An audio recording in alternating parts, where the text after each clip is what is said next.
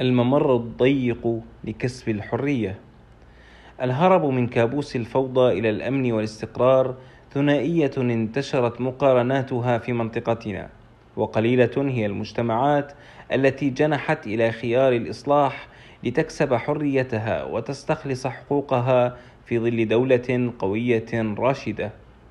خلق هذا التوازن توازن الإصلاح يحتاج عملا مستمرا فكلما ازدادت قوة الدولة كان على المجتمع أن يجتهد في مراقبتها ومحاسبتها وكأننا نسير في ممر ضيق بين هوتين فلا نريد دولة قوية شمولية تقمع مواطنيها وتتركهم مسلوبي الحرية والحقوق ولا نريد كذلك مجتمعا أقوى من دولته تستقوي بعض مكوناته على الدولة فيمنع إرساء النظام وضمان الأمن والاستقرار لصالح مكاسب فئوية ومناطقية.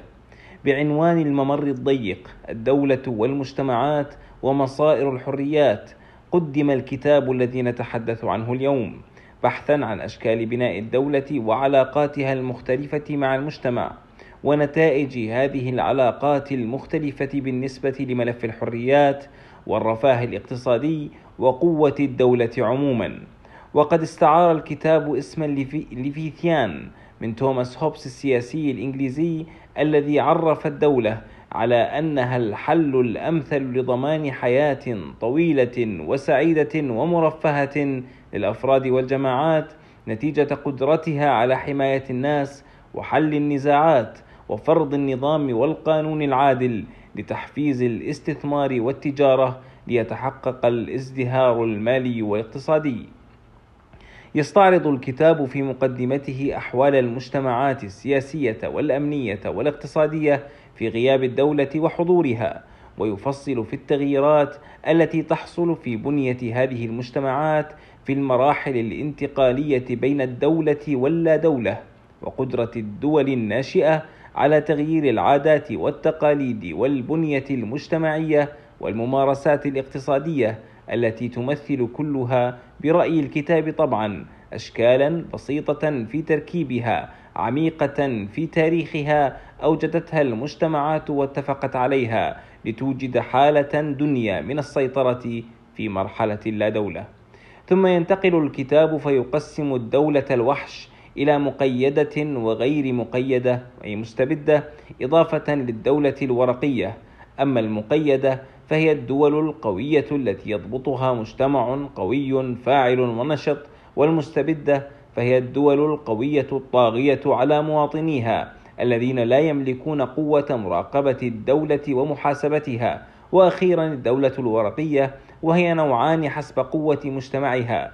وفي كلا الحالتين سمتها الضعف فإما أن يكون المجتمع قويا فيستقوي على الدولة ويسلبها بعض إرادتها وأدواتها لصالح بعض فئاته وإما أن يكون المجتمع ضعيفا يسمح للدولة بممارسة القمع قمع في الداخل والانصياع لكل الضغوطات الخارجية.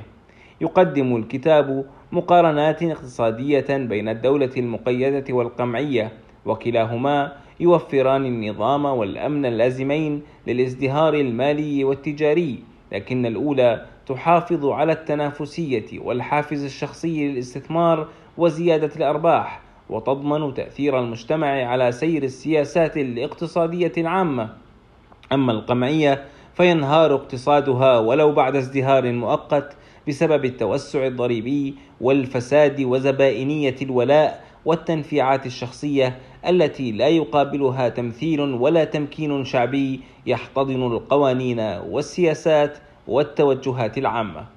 تتشكل الدول نتيجة اتفاق بين الحاكم والمحكومين يتخلى فيه المجتمع عن جزء من إرادته وحريته للدولة لتضمن له في المقابل عناصر الحياة الكريمة والاستقرار الاجتماعي والاقتصادي وهذا يستلزم مجتمعا نشطا ومتيقظا ليراقب دولته ويضمن إيفائها بشروط الاتفاق لبلورة مشروع للأمة.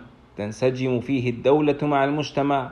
بهذا فقط نقف في الممر الضيق الضامن للحريات بين مجتمع قوي ودولة قوية راشدة.